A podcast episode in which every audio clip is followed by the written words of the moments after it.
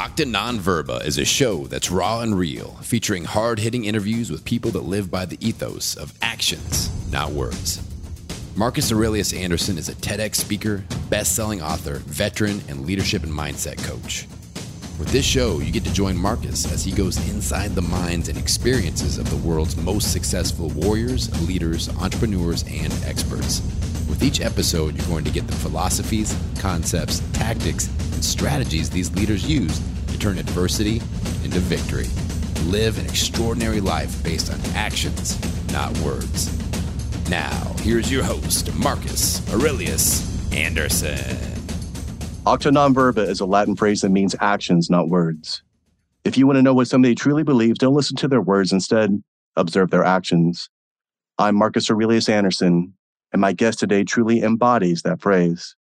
Mark Metry is a top 10 voice on LinkedIn for mental health, certified nutrition coach, Forbes featured top 100 podcaster, and not once but twice TEDx speaker. He's a counselor, and he also has an incredible book called Screw Being Shy. I've known Mark for almost five years now, and it's an honor to have him back on the show. Mark, thank you for being here. We were just talking about the last time we spoke was in New York City in person. Yeah, in a Whole Foods. in, in a Whole Foods, right? We were actually, even nutrition was big back then. So thank you for being here. We were just talking about how that these are interesting times in which we live, interesting actions in which we lead. So thank you for being here. And first of all, tell me about Screw Being Shy, because that book exploded and that gave you a lot of traction so that people could sort of understand what's going on. And you had some of that in your TEDx talks, correct? Yeah, definitely. And Marcus, I'm super honored to be here. And I just want to say one thing about what you said about, you know, us living in interesting times in history. I feel like the time that we're living in right now is exactly the time where like I remember being a kid in history class and being like, man, you know, if I was still alive in World War II or if I was still alive in this time, what would I do or what would my actions be? And I feel like right now is that exact time in history and yet, a lot of us don't recognize it because we are constantly surrounded by all these words through social media, on our phone, and we're consuming things left and right. And like when you do that, you you kind of lose your identity. You know, you stop taking actions, you lose your identity, and you just like become the spectator. Where even if you move down that path for a while, even if you feel like, man, I want to change something in my life, or there's like this really amazing cause that I want to contribute my life towards. It almost seems impossible because you've been stuck in this way of, you know, not moving for so long. And and I've faced that in my own life. I feel like that's really the energy that I kind of feel right now. What was the question you asked me? You asked me about my book or what was the question? it was about the book, but I love, uh, again, because we have a friendship and we have a relationship already, we can talk about everything and anything. And I absolutely agree we go back and we almost demonize people in the past and say, how could you stand by and let that happen? And it's like in the last few years, we have seen the gamut in human history. We've seen every demonstration of this. We've seen every pontification. We've seen every person, like you say, the social voyeurism where they say that they want to do these things and then they still sit on their ass. So Octa non verba is everything like go out, do something, try something. And we're, we're creators, right? So the loudest boos come from the cheapest seats. You always have people that will come at you about stuff, and it's like, well, let me let me see the book that you wrote, or let me see the TEDx that you have, or let me see the work that you're doing. You don't because they they put themselves in this corner intellectually to where they can't even step out of it, like you said, to where it's about consumption for them and man, if all we do is consume, then we're just full of shit. We're not doing anything literally, right? Yeah. I mean, I wish I could just sit by and consume, but I would be too too depressed and too existentially filled with dread to be able to do that. I sometimes wish I could, but you know, then I realize I I don't and I'm very, very grateful to be where I am. You're only 25. I, I say only, but you've done so much in your, in your lifetime already, and you've done everything in all these different successes. But your path is very much your own so you're going boldly in this direction of your truth. And dare I say, you're not afraid to evolve. You're not afraid to see information. You're not afraid to say, man, I believe this at this time. I don't believe that now. I thought this was truth back then. I understand that it's not now. So you're not a slave to cognitive bias. And when cognitive dissonance punches us in the face, it's like any kind of pain. It's there to show us, man, there's something not congruent here. Either it's my belief, my actions, or what the facts are. If I'm stuck in that place and I continually just placate to that that idea, it's never going to help me evolve or change or, or get better in any capacity. Yeah, and I've honestly, when I look back at like the last, you know, year, two years, three years, man, there's been so many things that I have changed my mind on. It's like a great learning experience. One thing that's helped me is that like very on in my journey when I started my podcast and I started doing everything, I was always like, hey, you know, I'm young. I'm not going to approach this from a perspective of like, hey, I I know all these things and you know, you should listen to me.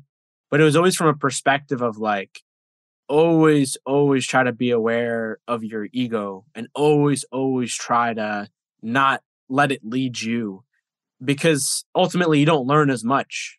And for me personally in my life, I was like always that kid growing up who like had no friends or who got bad grades or who was never able to have like any sort of athletic ability and had health problems, you know. And so for me, so much of my life was spent losing.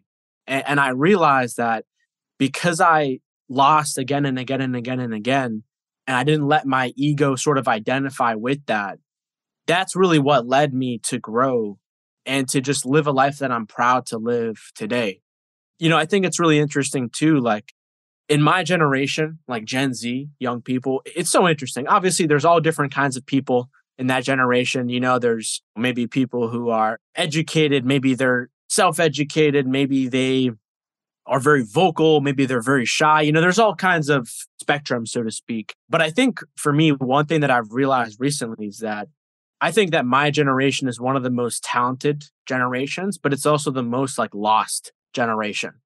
And the reason why is because we have lived this world where like we've sort of seen like how the world works. We've seen history, we've seen what previous generations did.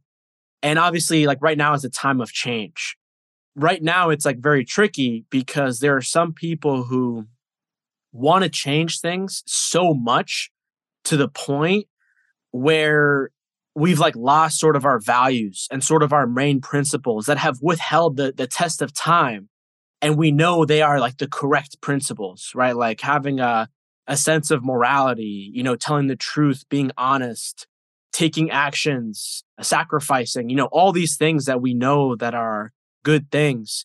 And so i think with my generation like a lot of us who maybe are not on the right path we want to change things so much because that we think that we are like gods. Like we have such big egos that like we think we can change every single thing in society, even the things that we know that we shouldn't change, like the basic principles of morality and fundamentals.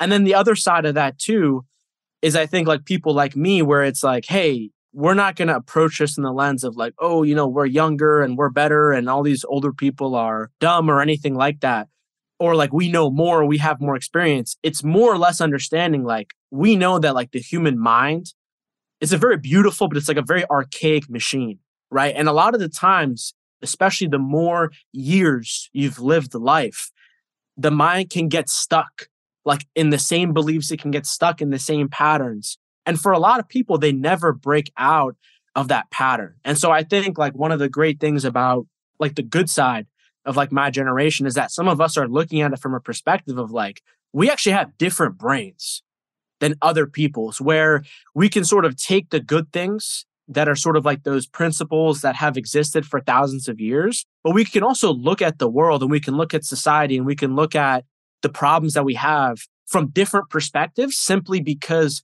we don't have experience. And that can actually be a good thing. You know, maybe not in every single case, obviously, but that's to me the way that I look at it, you know. And I think the big thing is that a lot of us we need to unite across generations, across cultures, across cities, across you know different states in America, different regions. Like we all need to unite because like this division that we have, like in, in seemingly everything, some division is good. You know, it's good to disagree with people. It's good the fact that we don't live in a society where everybody agrees with everyone because that would be pretty terrible, you know. And so it's good to have some disagreement, but at the same time, like we need to come together. And like you see at so many levels of the world where people have just like stopped talking to each other and they've just sort of like entered in this divisive sort of state. Like, for example, like on Instagram, I'll post something that'll give someone sort of the indication that I'm on this certain team. And then all of a sudden they start leaving comments of things that I never even mentioned that has to do with them and a conversation they had with with someone that I don't even know. So it, that sort of like block cognitively, I think has like really been like a meta problem for all of us in every single industry across every state in America. The reality is I don't think the same is true for other countries. Obviously there's there's all kinds of things like I heard over the weekend like Sudan just broke out in civil war. You know, so there's always diversion throughout humanity, but there's a lot of other countries that even though there are differences in people, people like are more united. People feel as more like one people. And it's great to have individuality. That, that's very important. But at the same time, I think like we all need to come together, even if we disagree, and just like have adult conversations, which is something that I'm just noticing less and less happening in the world. And like that's such a problem because the less and less you have that, the more that gives people this sort of belief to sort of divorce themselves from the reality and to like make up a narrative that has no truth and then take that narrative and then say, oh, everyone should be doing this. That to me is a huge problem. And like, for example, I started to wake up about a lot of this stuff and like a, a lot of the stuff that's like happening in, in America, especially because I started to dive deeper into nutrition. And I started to see this stuff in nutrition. And I can give different examples if you want to get down that rabbit hole, but it's a really interesting scenario in the time that we're living in history. I'm excited to be a part of it and just to have conversations with people like you and like other people who are listening to this properly and, and other guests you've had on your show because like we need to come together and we need to start taking actions because the reality is like I think about my children and eventually when they're going to be born one day, we have a lot of work to do, so to speak. At least that's how I see it. I absolutely agree. And the thing is, it's very easy for us to demonize somebody else because they don't believe in what we believe in, which allows us to dehumanize us, which allows us to reinforce that idea of them being buffoonish or them being incorrect or me being right and them being wrong. But the reality is, you can take two people that grow up in the same family, same background, same schooling, same religion, same nutrition, and you will have completely divergent mentalities. You can also take two that are from the same family that have almost the exact same ideology. And yet, if you go down a checklist of enough things, there will be things that they disagree on. So if you had 50 primary things, eventually you would get to number 25 and they say, I believe in this. Well, I don't believe in that. And that becomes the hot button issue. And now all these other things that we have as a commonality, what do I say in my TED talk? It's like if we look at the similarities instead of the differences, we are one big family. That's what Bruce is saying. Like under the stars, and under the heavens, there is but one family having said that, that doesn't mean that we can't have conversations that are difficult. We can't push somebody on why they believe something. And then, especially because, again, beliefs are fine, but those beliefs usually lead to action. So that's why it's so important to be able to not only understand the belief of somebody else, but also question our own and say, why is what they're believing hurting me? Or why do I believe that this is, why do I not believe this, whatever the case may be? And if we look at those overarching truths enough, it will come down to, like you said, honesty like what's the best thing here? Can i get this person can i deploy some sort of pragmatic empathy to them right now even though there's this conflict? Do i have the ability to detach to breathe to not take this personally? Can i thicken my skin enough psychologically to allow them to say what they need to say because this is just simple projection? They're unhappy about their life. Their nutrition probably is not great. Whatever the case may be. And that's the truth right? I mean let's go into nutrition over the last hundred years is pretty much been when the industrial age came in. And that's when there was this industrialization of food. And while in many ways it made food less expensive, it made it cheaper in the correct ways or, or in the ways that it should be nutritionally.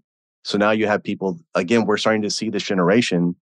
You know, I'm 51, so I grew up on sort of whole food my, my most of my life. What do we look at? If you had 20 bucks in your pocket, you'll get more value if you go to like a fast food place or if you go buy a bunch of inexpensive stuff than if you were to buy meat, vegetables, you know, something that's actually going to serve you. So tell us a little bit about what that is and how we see that coming to fruition right now in, in the process of our society. You know, it's crazy. I was having a conversation with someone the other day and we were talking about health problems, right? And I was telling them, you know, when I was a kid, I, you know, had my appendix taken out. I had appendix surgery. And I was always like one of those kids who like always had stomach problems growing up and I'd be in and out of doctors' offices all day, every day. I thought back and I was like, literally not once did a single doctor ever ask me what I was eating or even draw the potential correlation between my stomach hurting and what I was eating. Never even occurred. So you look at that and like you look at like the society we live in, there's a reason why that doctor didn't tell me that. It's because they were trained in Western medical schools that are predominantly all funded by pharmaceutical slash big food companies. And a lot of the times, if you actually look at it, there's this guy, his name is uh, Calley Means. He's a uh, former consultant for Coca Cola. And he really talks about this idea between like in America, what's really caused a lot of health issues and, and even mental health issues has been big food and big pharma companies working almost side by side. You know, maybe not so much in a coordinated plan, but really sort of like willful ignorance. So, like, what happens is that in America, we have the NIH, the National Institute of Health, and they fund like studies on nutrition. And private food companies like Coca Cola, they fund 11 times more than what the NIH funds. That's a huge problem. If you have huge companies funding studies, they're only going to fund the studies that favor them. Whereas, you know, if you actually have state funding, it might give a more sort of equal representation of the truth versus uh, cherry picking data. And so you have like big food companies that essentially like control science and they create studies that then start mandating sort of national food recommendations. I think I put this up like a year or so on my Instagram and it was like, you know, there was a study done that showed 95% of the people who were on the US dietary guidelines, 95% of them all were funded by big food companies or big pharmaceutical companies. And so you have basically people in society that are, that are supposed to tell people the unbiased truth of what is best. And now they're using that to basically profit off people's bodies. And then what happens? They end up getting chronic illnesses, chronic diseases, and then the medical industry doesn't say anything about food. Now, finally, finally, doctors are starting, the smart doctors who are a lot of the times self educated, they take the time and they say, Hey, I actually want to help my patients. So I'm going to go learn about this stuff and find out about the truth.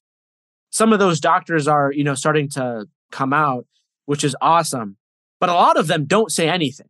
So you have this sort of willful ignorance from the medical big pharma side that has literally created a culture.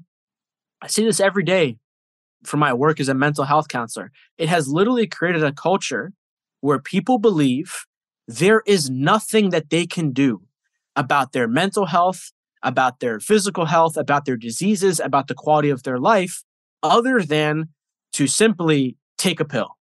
I'm not saying that all pills are bad and you know no one should take, but that's not what I'm saying. But all I'm saying is that that is the current state of America where it has created this culture. And the reality is there are some medications that, you know, have saved people's lives. When world wars were a thing and people started to come up with antibiotics and, and things like that, even though they have their own issues today, that saved countless people's lives. But now it has like created this culture, this sort of state, like this public psychological state of mind where people are literally dying. Like people are literally killing themselves, rotting away because they either don't know, they've been led to believe that, oh, food has nothing to do with it. Don't worry about it. I've heard so many doctors say that to so many different, I've, I've literally gotten into arguments with doctors and with pharmacists. I talk to them a lot of times, especially like with where I work at my job. And so it's a crazy scenario, man. And it like led to like this culture to where someone like me, who's like a mental health counselor, nutrition coach, whatever, I don't want to say that I'm not allowed to say certain things, but there's a lot of things that I'm not allowed to say. I've been reported before. I've been, you know, all, all kinds of stories and things that, you know, I, have faced simply for just like telling the, the truth to people that would genuinely change their lives. And yet, like, we live in such a, a PC culture where like people are afraid to talk about this stuff, you know, and it, it's so sad because I've like come to the decision like I would rather genuinely not be alive than to be dissuaded from telling the truth. And I look back to like my ancestors, I look back to like the history, it's like the highest forms of like leaders out there. And that's all they did. All they did was speak the truth. And almost every single one of them was persecuted by their society, by their government at the time. That's honestly the theme of human history. That's the theme that I want to continue living because that to me is just like the most meaningful, you know, and I would rather go to sleep every night and put my head down knowing that I said what's truthful. I maybe tried to sway a few people today in the right direction that other people wouldn't because they're too afraid or they don't have it within them to speak or they don't want to or they don't know. I'm just trying to do my part. And with something as vital as nutrition, it is literally life or death. 75% of like the mental health crisis is from nutrition. No, everyone's afraid to say that. But then what if someone has this and they can't do that and, and this and, and no one should do this. And this point that you're saying is privileged and it's so superior and people like you are shaming people and, and make like it's, it's this whole culture that's been created off this. And I see it every day in nutrition and mental health. And it's so sad. It, it really is like so sad. And especially like I live in Massachusetts, I live in Boston. So it's, uh, it is a great place to live. I'm grateful I live here, but at the same time, there's just many schools of thought that are in here. And it's very interesting, very interesting to the least. Well, it comes back down to the crux of all this is, like you said, power. It's about control. So again, we look at these people throughout history that have bucked against control, bucked against people that are in power. Bread and circuses, right? We want to keep people titillated. We want to keep them distracted. And like you said, hand in hand, big pharma food, hand in hand technology, advertisement for big pharma food. We make it easy. We will deliver it to you. I can hit a button for you right now. It'll be at your door in 10 minutes. And, and even though there are healthy ideas, people will not take that. That will not be glued to their screen whenever they try to, to look up something, right? big tech and, and big mental health. It is literally insane. Our society, we've always fought against the idea of like there not being a magic pill, right? This idea of like, no matter what you do in life, like there is no magic pill of like literally a pill you have to take and it'll solve your problems. And yet every day, not every day, sometimes when I watch TV or, or on my Instagram or whatever, I'll see all these ads for someone who they used to be depressed and then they found an app where they can talk to a therapist in five minutes and then get prescribed literally hardcore narcotics. Like straight up, that is not what we should be doing. And yet, because like mental health has become such a big thing over these last few years, all these companies are coming in and they are literally cashing in. You know, I don't think blanket statements are wise because there's definitely certain times and certain very specific scenarios under the case of like a medical provider who actually knows what they're talking about where that might be appropriate. But like the idea that like we're going to fix people's mental health by just mass prescribing drugs it, it's terrible. Like it, it's not going to work. It's actually going to make people worse. People don't have the the law and the society hasn't caught up to the damages of this in the next 5 10 15 years you know, I don't mean to be like pessimistic or anything. I can talk to you about this because like we're two men. Everything that we're seeing today from like all these mass shootings that are happening, this is just the beginning. Like I don't think people realize like the same way that we had a uh, a pandemic, right now we're having a psychological epidemic. It hasn't even started yet and it is very very scary. I don't think people understand like the scale of this and like what's happened in our country over the last 15 years with big food, with big pharma, with big mental health, with big tech, with kids, with older people. Like this stuff is just starting. I have a lot of hope for sure. I have a lot of faith, but at the same time, we're just seeing the side effects of this right now. They're just starting to come out. It's about to start. I think like the next 5, 10, 15 years are going to be incredibly challenging for the world. And, and I don't even think it's started yet. I think that we'll definitely come out of it in a better spot, but it's going to take some time for sure. It's just like anything. It's going to take adversity to force us to to like see what the hell's really going on, to do some honest work. And it is going to be ugly, but that's what's going to help us get to the next place. When I was in chiropractic school almost 12 years ago, it was the same thing. We're taking doctorate level nutrition courses because, as you said, an MD, what does he do? He's a vanilla MD. He goes to medical school. So medication is what he does. If you go to a surgeon, they're going to operate on you. You go to a dentist, they're going to fix on your teeth go to a barber, unless you're me, they're going to cut your hair. So that's what they're designed to do. The idea is this understanding of they're doing what they think is correct because that's the only scope of their practice. But again, like you said, you have this person that's going in do they not see a correlation? Do they not see the similarity between this person that's in a Coke that's as big as their face and the fact that they are tired, lethargic, energy levels are bad, pre diabetic, type 2 diabetes on the onset, overweight, demotivated, all these things, right? It becomes this self fulfilling prophecy where it's like, well, this makes me feel good for right now. And they get that immediate hit of either sugar, dopamine from social media, whatever it is, people that believe in what they believe in. Yeah, yeah, yeah, yeah. And all of a sudden they're in this, they don't even realize that they're in it. And because they can't see themselves in it, it's impossible to have any kind of presence to try to make any kind of decisions to get them out of that place. Yeah, I, I totally agree with you 100%. And you know what's really funny is that I, I find it hilarious that like if you talk to like the average doctor, most of them won't say anything at all about food and nutrition, but they'll also tell you that no matter what you do, don't eat red meat and eggs. I find that hilarious where it's like they don't tell you anything, literally nothing. But the one thing they say to you usually is, oh, watch out for your cholesterol, eggs, red meat. Which are the two most nutritious dense food in the world, but yet no, don't have that. Just like you were saying, so we see if we look at what's going on, like all the inflammation, all the stuff that we see in the arteries where these people are having trouble, that is from inflammation. And what causes a lot of inflammation? Sugar, processed carbohydrates, all these things that are doing that. So if you're worried about cholesterol, first of all, cholesterol is good. You have to have a certain amount of it in your body. All the chemicals in your body, a lot of them have cholesterol that's necessary, which means you need fat, which means all this stuff. But having said that, as you say, what they're being taught, first of all, it's 50 years old and it's wrong it's a model that's that's out of dated and it wasn't right in the first place. So now trying to push back against that. When I was in San Francisco, there was a physician that I'm out there. He was saying that every day that he was talking to people, just like you said, there was zero agency in them. Zero. Give me a pill, make me feel better. Give me this, give me that. And he was actually one of the people who was brave enough to say, listen, you're in the process of becoming morbidly obese.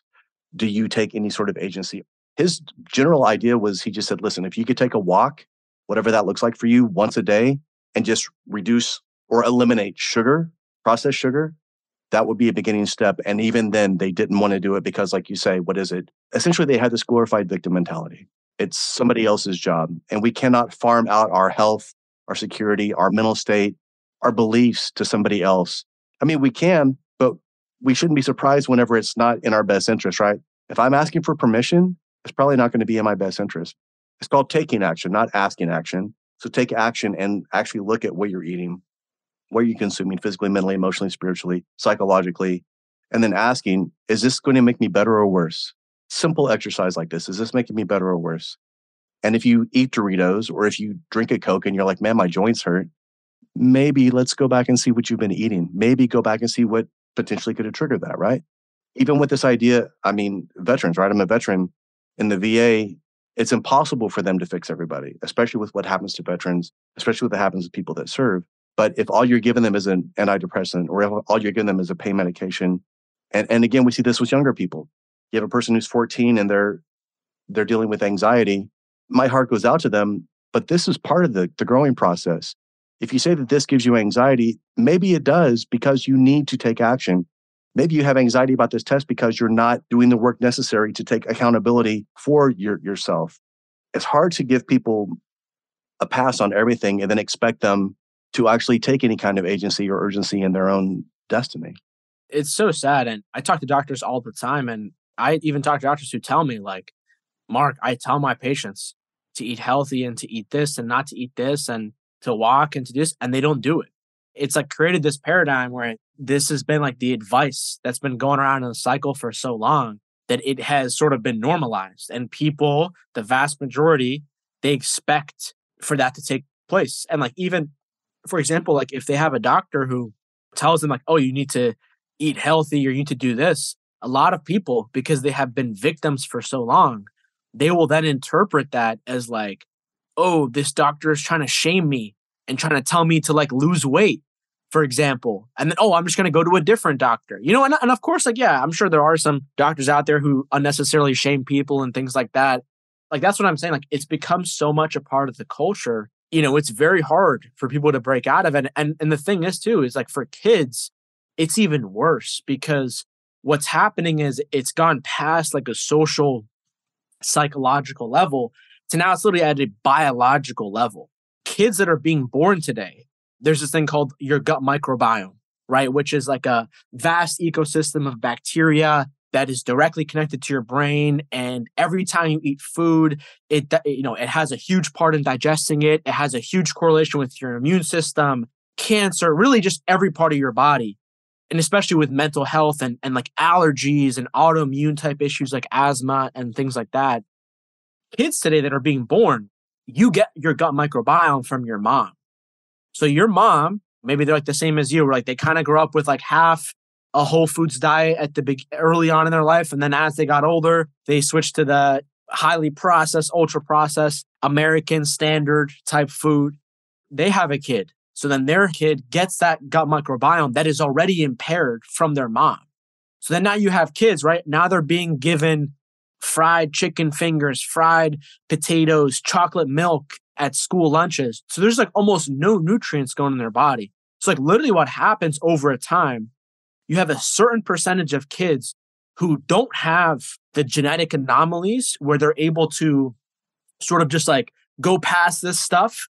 And then they're literally you know they're getting asthma they're getting allergies they're getting skin problems. Some of them are even getting forms of cancer mental health issues and then what happens is that like their entire body is now operating in this way where their gut microbiome is heavily inflamed. They're not eating the right foods. Their body doesn't have the right nutrients. Their brain doesn't have the right fats, the right protein, the right nutrition. Now it's not functioning properly. Now they can't learn at school. They have no focus. Then they can't go to sleep at night. All these things come together where it's like literally, unless you get someone like me or someone else who's like very trained in this stuff to like walk someone through step by step by step in a long term basis, they're almost never going to get out of that cycle. And so people now are literally trapped socially, psychologically, biologically under these conditions that make them like, unless you have like someone who comes into your life and who teaches you all these things, they can't get out of it even if they want to. That's the really troubling part. And like, that's why we need people like leaders to step up and start talking about these things of like, no, the, the school lunch should not look like this no, the government should not fund this program that actually, you know, does this that doesn't help kids, you know. And so we need to start to push the needle in whatever way we can, whether it's in our own business, individually, our family, some civil governmental level. Like we need to start going into these different sort of areas and start pushing against these things because what's happening is that all of the people who are being born today unless they come from like some super rare family where their dad and their mom knows what's happening which is very rare they're going to be born into this condition to where even if they're hardworking people, even if they're good people, they want what's best, whatever, they, they're kind to people, they're not going to be able to climb out of it. And then you have this whole social, psychological, cultural revolution that's happening that's saying you should accept yourself however way you are, whether you're depressed and you're about to kill yourself or you feel like crap all the time. Oh, you should accept yourself. And, you know, anyone who tells you to eat healthier, to exercise, they're actually shaming you. And, you know, they're a part of this superiority culture and, and they think that you're less than, you know, and so there's all this like, you know, victim culture that's come in that is almost sort of like a life raft for these people who are at the bottom to cling on to. And then they get older, they're in their 20s, they're 25. A lot of them solidify more in that identity. And if they do that, 30s, like they're probably going to be like that for the rest of their lives. It's like a whole battle, man. Like this is like in a way, especially when I when I work like where I work, like as a mental health counselor, I literally just say like this is straight up World War Three. Like there's a battle happening inside of every single person, their mind, their body, their psychology, their consciousness. That is then sort of like playing out in this. If you take a step back and everything that's happening in the world, which I believe is like has always happened throughout human history. It's just crazy. Like I, I just think of, for example, World War II, right? Where you had all of like these totalitarian governments that were like, man, we got to get information on people. We got to get information. And then now it's like everyone is willfully putting in their information on social media. You know, you had totalitarian governments that were like, oh, we're trying to weaken a population. We're trying to weaken them, weaken them. They're doing that with food, whether it's intentional or not intentional. And so it's like all like these bigger patterns throughout history that are still happening today. They just look different. I'm 51, so I've seen certain things, patterns evolving. But again, even when I study history, again, when we're in it, it's hard for us to be that objective. Surely that's not what's going on. I mean, that's what happened before, but that's probably not what's happening now. And it's like, no, it really is wake up, take some accountability, take some ownership. Even back to what you're saying about the, the microbiome, right? How many people that are sick when they go to a doctor, hey, I think I have this, that, or the other. And the doctor's like, well, we're going to give you an antibiotic just to be safe, which is a shit protocol. It's horrible. That's that's a horrible thing to do. But people will do that even if they don't know if it's viral or if it's bacterial, right? And then what does that do? That destroys all of the good bacteria, the good gut bacteria. And people don't know that they need to build that back up. They don't need that they can take some sort of like supplementation to give it a little bit of a jump start and then eat the right foods that will rebuild that. But they don't understand that. If they've been to the doctor three, four, five times, if they've had a rough winter, then now what's going on? They don't have the building blocks to create, like you said, this physicality, this mentality. The brain functions on different things in, in different ways. And if all we're given is processed stuff, a bunch of sugary stuff, now we have the audacity to be surprised that people's attention spans are like seven seconds. It's like, no, that's all the mental energy that they have, literally. And then with the distraction, the rest of the programming, we should not be surprised to see what we're seeing. What we should be surprised is how long it's taking for us, one, to call the bullshit out, and two, to actually begin to take action, whatever that looks like. One of the biggest things that I've realized like over this last year is that I think it's Martin Luther King. He has a quote that says, evil organizes at a much better rate than good sort of organizes. And on top of that, too, we now live in a world where if you're like the average person, right? Like you you work, you know, you went to school for something, you you have a job for something, you have a family, you you just like live a life, you're you're living it, right? You're a good person, you're trying to be nice. There's now like this culture that's been created where it's like, oh, if you speak up about that, or if you have any sort of discernment whatsoever, you are now you're something phobic. You're a conspiracy theorist. You're you're anti this. You are they sort of put you in this sort of bucket that gets rid of sort of your individuality to literally disregard your point and to not even talk and even have like a civil argument about the point in question to even see if it's a valid point or if it's a truthful point. I've seen that so often with so many different subjects where it's just like people today they are so like lukewarm because they're like sort of afraid of different social repercussions of being perceived as this or that. And like honestly, like over the last like year or so, where I've sort of tried my best like speak up about different things. I've been called so many different things by so many different groups of people, all the different groups, you know? so personally for me, like I'm not really afraid of criticism because I spent my life with like social anxiety, which is like my brain thinking that I'm always being criticized 24 7 uh, and like having grown past that, I'm not really afraid of that. But at the same time, yeah, I also understand like if you get to a certain level of like prominence, if you get to a certain level where your audience is a certain size and you talk about certain things, like you get put on lists by other organizations that don't collaborate with you anymore. They don't invite you anymore to speak if you're a speaker. I've experienced so many things like that. I spoke at a university in, in Massachusetts, and basically after, you know, one of the administrators came up to me and she basically told me that like my speech was like very offensive and like I offended a group of people. In the speech, literally I didn't I didn't say anything. The speech was like how to grow your network. I didn't even talk about nutrition. I didn't talk about anything. And afterwards, I kind of walked out of that and I'm like, man, I'm all for someone criticizing. Like I actually like it when people disagree. Like I genuinely enjoy when people disagree with my ideas or my topics, or someone gives me criticism, like valid criticism. I'm all for that. I, I love that stuff. Like I actually, when someone disagrees with me, there's a part of me that gets excited because I like to find out the truth, and I understand that I'm not right about everything. You know, I'm sure there's a lot of things that I've got to learn. And so I remember like this lady came up to me, and like there was no like valid constructive criticism. There was no, oh, you know, this thing. It was just sort of a, a more like ideological sort of perspective. And I remember when I walked out of that and I kind of like was driving home, I just like kind of remember thinking like, this is one of the reasons why people are not advancing in their minds. And like, I'll give you an idea, right? There was a time in my life where I was a vegan. If people like look at my Instagram, I always post things about food. I post things about nutrition. I've made a handful of posts that are kind of like veganism is not a healthy diet. It's not, you know, people think of eating healthy. A lot of people they think, oh, you have to go vegan I vehemently disagree with that. I don't think it's going to save the environment or anything like that. You know, there's always people out there who comment, they say, oh, eating animals, it like rots in your stomach and it's the root of all disease. And, and it's like all things like that. And when I hear that, I'm just like, I used to think the same way as you, but I just didn't stop at one rabbit hole. I kept going. And so a lot of the times, like when people, especially in universities or colleges, our ideas always advance and they progress and they advance and they progress through disagreement, through experience, through learning new things.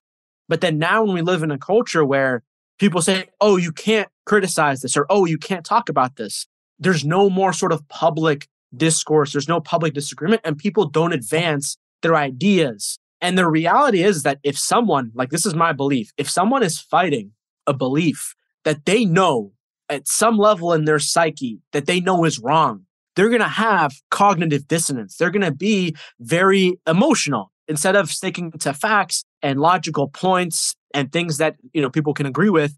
They sort of go to emotional, subjective, cherry picking of like certain scenarios to prove their point because deep down they don't know that they know it's an indefensible point. That's what's happening in the world, whether it's with nutrition or, or this part of society or, or this thing. And the reality is like that's a huge problem. And it's a it's a huge problem for so many different reasons. But you know, one of them is, for example, like my parents, they came to America from Egypt. And when you look at, for example, like Egypt, and I went there over the summer, there was a time where like I was walking through the street and I was like recording a video this is like a regular sort of Egyptian neighborhood. There's like very like fancy, very like rich places where there's like a bunch of celebrities. But I'm like in a regular neighborhood. And my uncle comes up to me and he's like, Mark, what are you doing? Put your phone down. And he's like, you know that if you are recording like a street, you know a police officer can like literally go up to and arrest you and literally take you in for questioning. You know, because you're a US citizen, they probably wouldn't do anything to you, but it could put you in like this whole fiasco I look at like a country like Egypt, which is a great country, but a lot of their governance, a lot of their rules, you know, it's not right.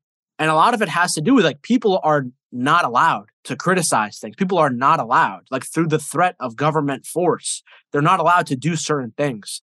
Like when you look at America, America was like built off that. It was built off like freedom of speech. It was built off like, hey, even if you disagree with the government or whoever the highest power, you have the right to voice your opinion. And in some ways, you know, we still have freedom of speech today, but there's a lot of things that are happening that are almost like warnings, like subtle warnings.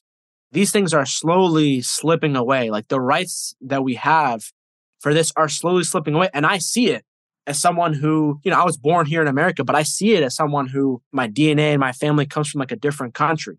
That's why I'm super grateful to have been born here because there's so many things there's so many rights and you know every country has its problems and the reality is like there's so many things in america that make it like the free spirit of the world that don't happen in other countries where like now there's certain behaviors. You know show me that. Like for example like on instagram i had like a post taken down that was like flagged by instagram and it was literally a post from joe rogan talking about how plant-based meat is not the future and like if you look at it for example right a lot of the investors in plant based meat are also the same investors for big tech. There's sort of all these intersections that are coming together that are trying to create like a narrative. They're trying to create a path for people to follow and, and control them in their own certain way. And these paths that a lot of these corporations, these big organizations are carving out, they, they are not pro freedom. They are not people living healthy, happy lives. Like they are not these things that our ancestors have fought for for thousands of years. It's a crazy time to be alive, man. I'm, what do you think about that? I absolutely agree. And the thing too is it just seems that people bitch and complain about how they want more rights and how they want to do more things, but they're not even exercising the rights that they have right now. And any right that we have that we are not exercising is by default a shrinking right. We, we don't have that freedom any longer. So instead of complaining about more freedoms, why don't you exercise the freedoms that you have now and fight tooth and nail to keep them, to stop them from being eroded slowly. The reason why it happens so slowly is because we don't see it.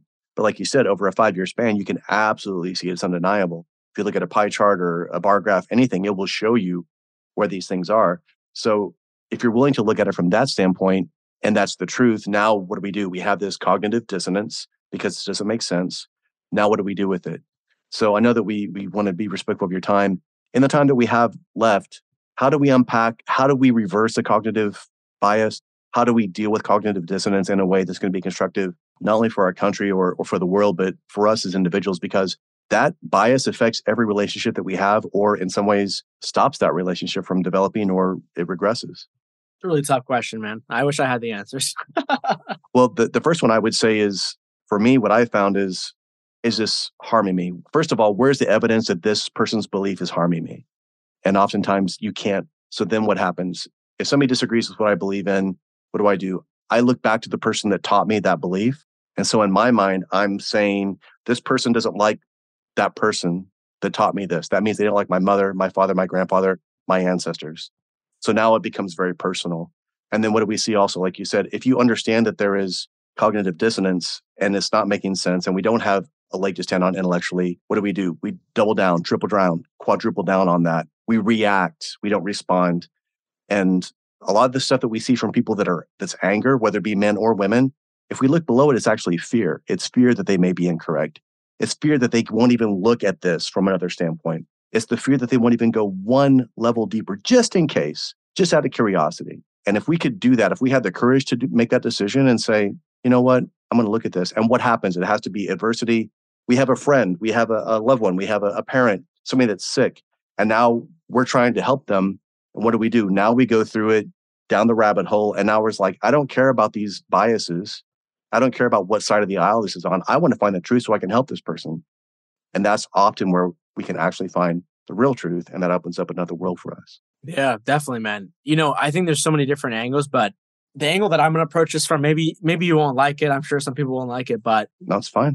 I feel like so many of the problems that we have now is because we live largely in a, a godless society. And when you look at like the root of like morality and like the root of like what how do we even know what is truth or not truth?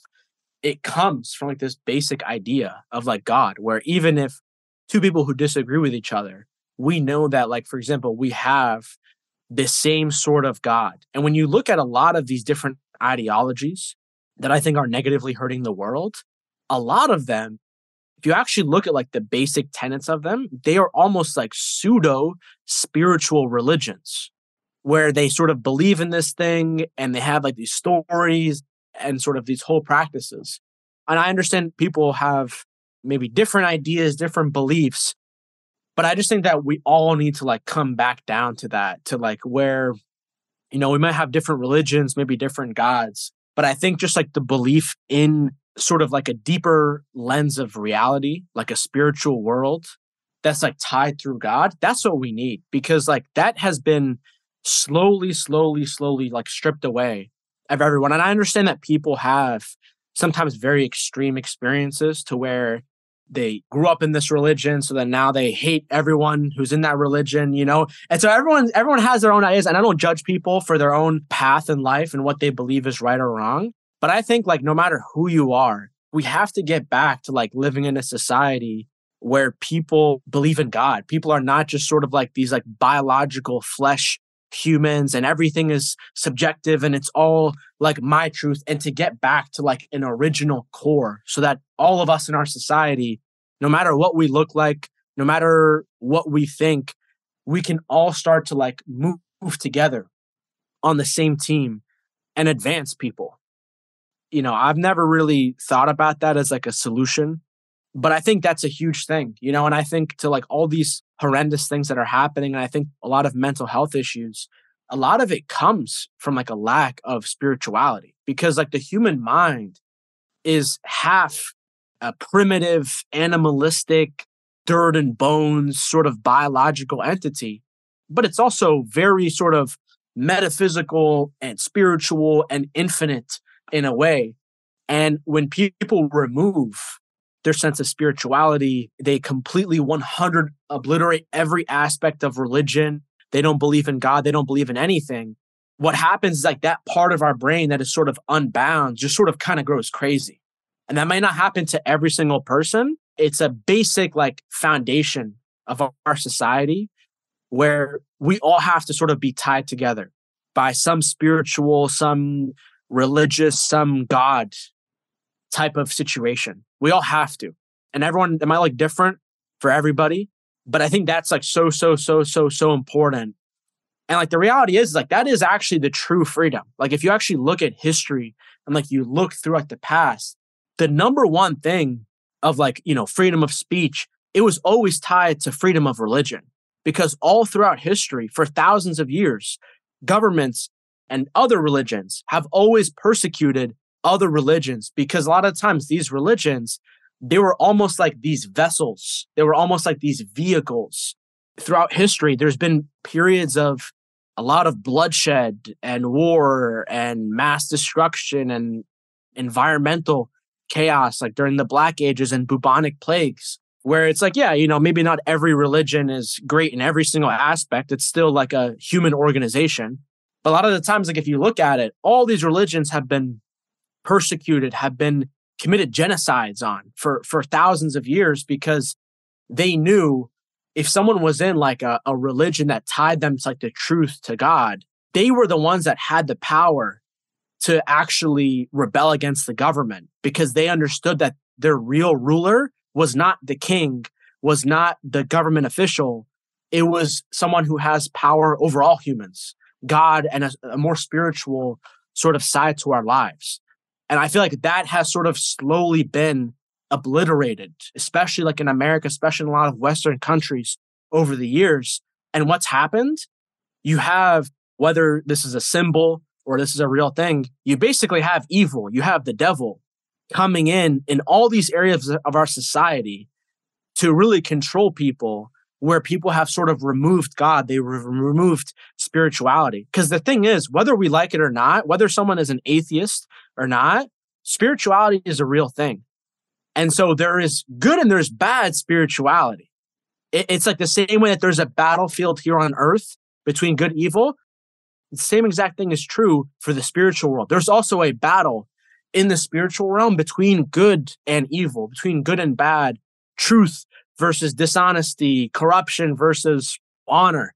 And so all these things are happening. And when there's been like a void of God, which is the symbol of morality and good, all of a sudden we start to see all these different things in society where real darkness is starting to creep up. And I believe that a huge part of that has to do with this void, this, and, and anytime there's sort of a, a void, a, a huge sort of player gets removed, there's always a power vacuum. And then whoever has the most power gets in there. And so I think that's exactly what's happening now at sort of a spiritual level. And you see it at every single layer of our society, every single layer of our government, every single layer of our psychology, every single layer of all every organization, every institution. And so I think that that is really like one of the things that we are going to have to to look at a lot more in 2023 and, and like, there's a reason why people are all of our ancestors for thousands of years have been spiritual, religious, believed in God, you know, and it's not random.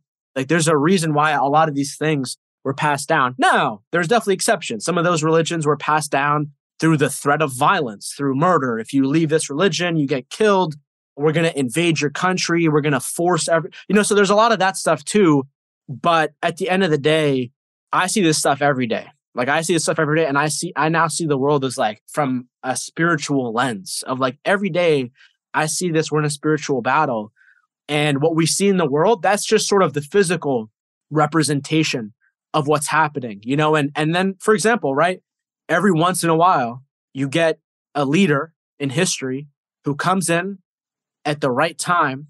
Classic example, Hitler, World War II if you look at Hitler, he was like diagnosed by a psychologist before he became Hitler. And in his psychiatry report, it's literally written like mass psychosis, schizophrenia needs to be hardcore evaluated, put into a, a thing. And so what the way that I think about it is like every once in a while, you get someone who is like the right amount of charisma, the right leader, the country suffering a certain amount, and they don't have God. There's no sense of morality and whatever you want to call it, evil, darkness, the devil slips in.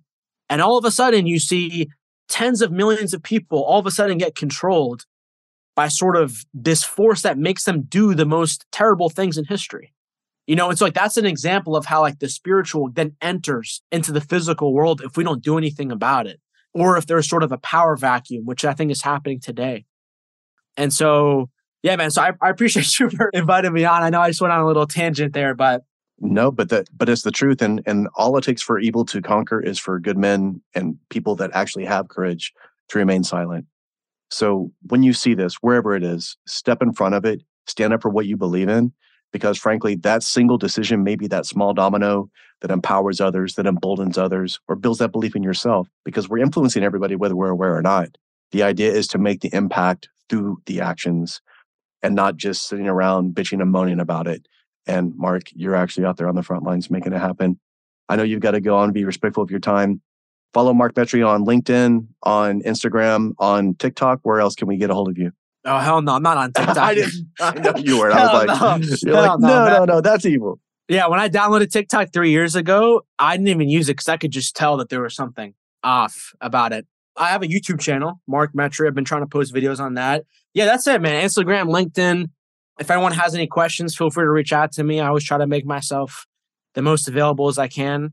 Marcus, I appreciate you. I appreciate everyone out there for listening. This is a a whole experience, and I wish everyone out there the best of luck and take action. Skip the words. Yeah, skip the words. It's okay to plan, but actually taking action is everything. And I look forward to talking to you again soon, either via Zoom on the phone or in person somewhere. Thank you, too. Thank you, brother. Thank you for listening to this episode of Octa Nonverba. If this message resonates with you, please share it out with others on social media.